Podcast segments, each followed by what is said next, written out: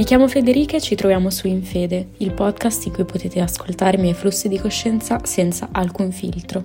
Ciao a tutti e benvenuti in questa nuova puntata. Oggi è un giorno speciale perché concludiamo la prima stagione di questo podcast che ho cominciato a fine aprile. Per me è stata davvero una gioia, ma allo stesso tempo una soddisfazione riuscire a portare avanti questo progetto che comunque volevo cominciare da tanto tempo e soprattutto io non sono mai stata una persona troppo costante. Inizialmente ho detto non pubblicherò nulla con, con frequenza, diciamo con una programmazione ben definita, ma poi alla fine ho cercato di pubblicare una puntata a settimana, quindi sono anche riuscita in questo obiettivo di crearmi un po' più di costanza. Ho ricevuto tanti feedback positivi eh, da chi ha ascoltato le puntate in questi mesi e questo mi rende ancora più felice e soddisfatta del lavoro fatto. Non sarà la fine, eh, inizierà una nuova stagione dopo l'estate con magari dei format diversi eh, rispetto a questa prima stagione. Oggi ho deciso di concludere questa prima fase con una puntata eh, atta a sfatare dei miti eh, che purtroppo sono consolidati in noi, quindi dei falsi miti. Cominciamo con il primo che riguarda la felicità. Eh, ci sarebbe da fare una puntata intera sulla felicità, devo dire, eh, perché è proprio un concetto estremamente ampio e oggi però comunque eh, cerchiamo di trattarlo in maniera un pochino più concisa e purtroppo abbiamo questo mito, questa credenza che ci viene imposta, ovvero che la felicità dipenda da qualcosa di esterno, un po' come l'autostima della scorsa puntata. Quindi, per esempio, uh, un'assunzione oppure uh, un comportamento di una persona che amiamo dall'altra parte verso di noi ci procura felicità. Uh, questo è abbastanza controproducente se limitiamo la felicità a qualcosa che viene dall'esterno. Infatti non ci permette più di avere controllo sulle nostre vite. Nel momento in cui diamo il beneficio a un fattore esterno di influenzare il nostro umore, quando non riusciamo a ottenere um, ciò che credevamo di desiderare, ci sentiamo tristi. Inizia quella sofferenza proprio perché è un qualcosa che non proviene da noi stessi. Infatti c'è, c'è questa usanza, per esempio in amore, uh, di dire che l'amore arriva quando meno te lo aspetti. Anche qui non parliamo di magia ma di fatti reali, infatti nel momento in cui togliamo il verbo volere dalla nostra vita e anche il verbo mancare, eh, ci rendiamo conto che accettando quello che abbiamo, dicendo grazie per quello che abbiamo, che comunque è tanto per noi perché nessuno ha niente nella vita, abbiamo più possibilità di ottenere un benessere, che sia l'amore, che sia un lavoro, che sia un'amicizia, ehm, proprio grazie a questa accettazione. Infatti proprio il processo di accettazione porta a uh, un diciamo, campo magnetico naturale che attrae le cose nella nostra vita. Infatti i nostri desideri non hanno un piano d'azione, non seguono un piano che definiamo noi, come per esempio io non, non posso definire un piano per attrarre l'amore, non esiste, non esiste una pozione magica. Deve essere qualcosa di puro, di naturale. Nel momento in cui questi piani si distruggono e non si evolvono come avremmo voluto, ecco lì proviamo la tristezza, la sofferenza, ma questa tristezza è provocata dal fatto che io mi sono creata un obiettivo, mi sono creata un piano per qualcosa che desidero che non dipende da me ed è per questo che la felicità non può dipendere dall'esterno. E non esisterà mai nessuno al mondo che sarà per sempre felice, nessuno avrà sempre questo privilegio della felicità, proprio perché nel momento in cui c'è la tristezza, come abbiamo detto anche nell'altra puntata, Ecco, grazie a questo contrasto si crea il benessere, si crea la felicità. Infatti l'unico modo per uh, superare il dolore è accoglierlo.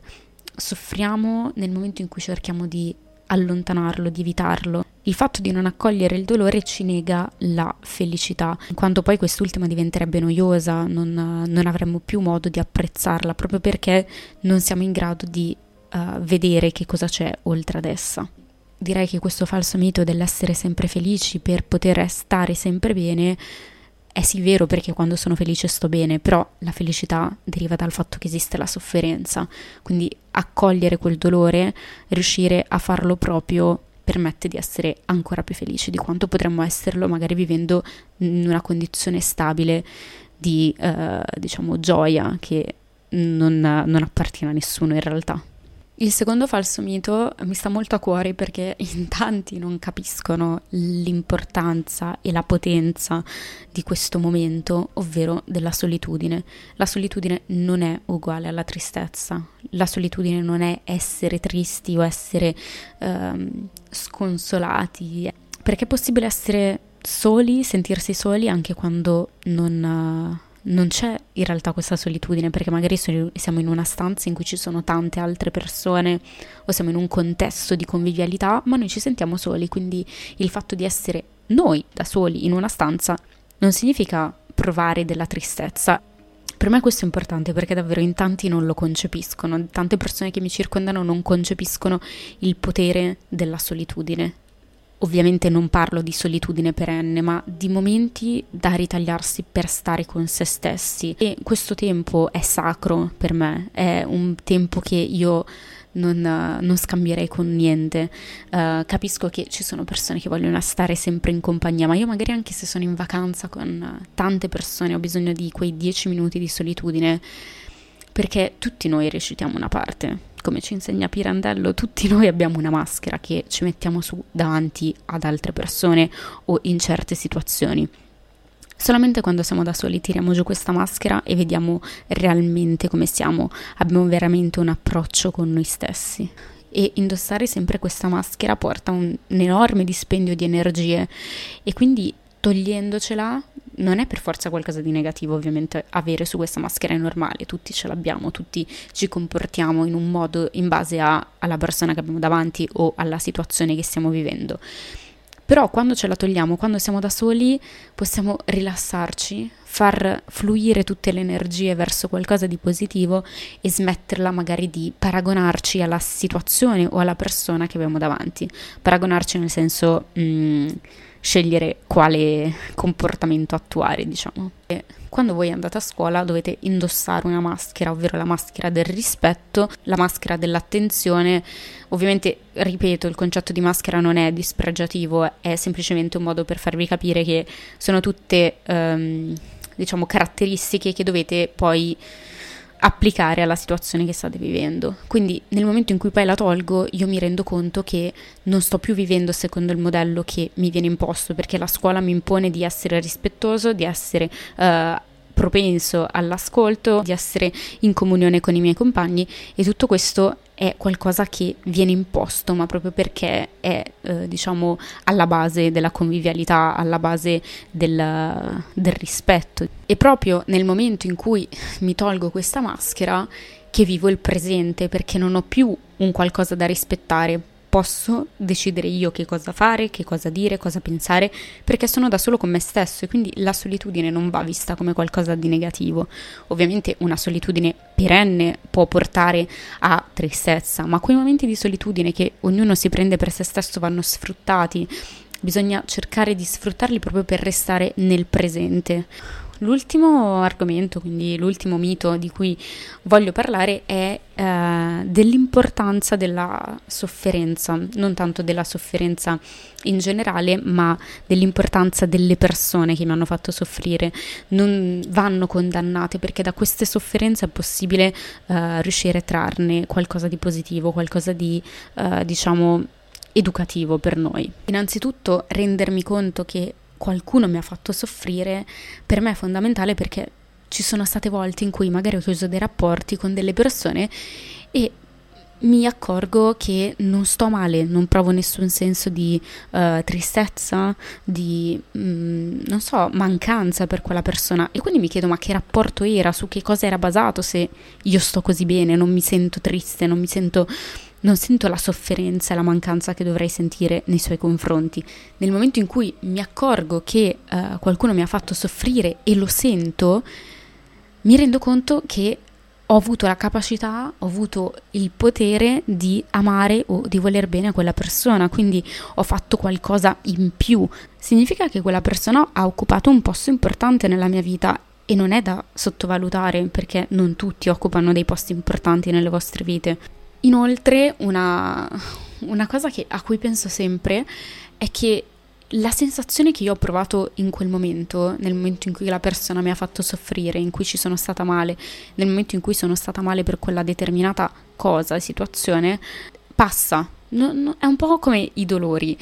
Uh, passano, non riesco più a ricordarmi quella determinata sensazione. Quello che mi ricordo è l'insegnamento che mi ha lasciato.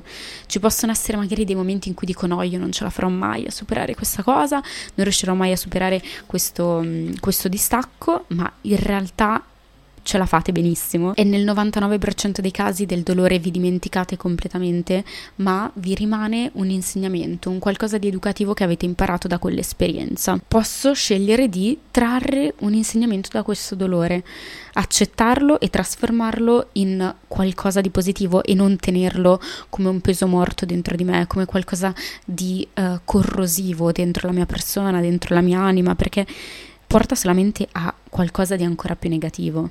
Poi vabbè anche la scontatissima frase ti meriti di meglio, è così, mh, mm, ho capito grazie a questa uh, diciamo situazione che posso meritarmi altro, che non è detto che io debba semplicemente accontentarmi di quello che mi è successo e quindi ripeterlo in futuro. Direi che questi tre miti, quindi la felicità come unica fonte di benessere, la solitudine che equivale a tristezza, e il fatto di denigrare chi mi ha fatto soffrire andavano assolutamente sfatati. Questi sono semplicemente tre, sicuramente ce ne saranno altri. Vi ringrazio per avermi ascoltato anche oggi, spero tanto di rivedervi anche alla prossima stagione e anzi, ri, sì, non so come dire, comunque sono abituata a YouTube. di risentirci ecco, alla prossima stagione e Grazie anche perché questo podcast mi ha aiutato tanto a raggiungere nuovi obiettivi in un momento in cui per me era tutto così piatto e, e noioso. E ringrazio nuovamente chi ha ascoltato questa puntata, chi ha ascoltato tutte e dieci le puntate e chi mi ha scritto un messaggino, un feedback, una riflessione personale. Mi fa davvero super piacere. A presto, ciao ciao!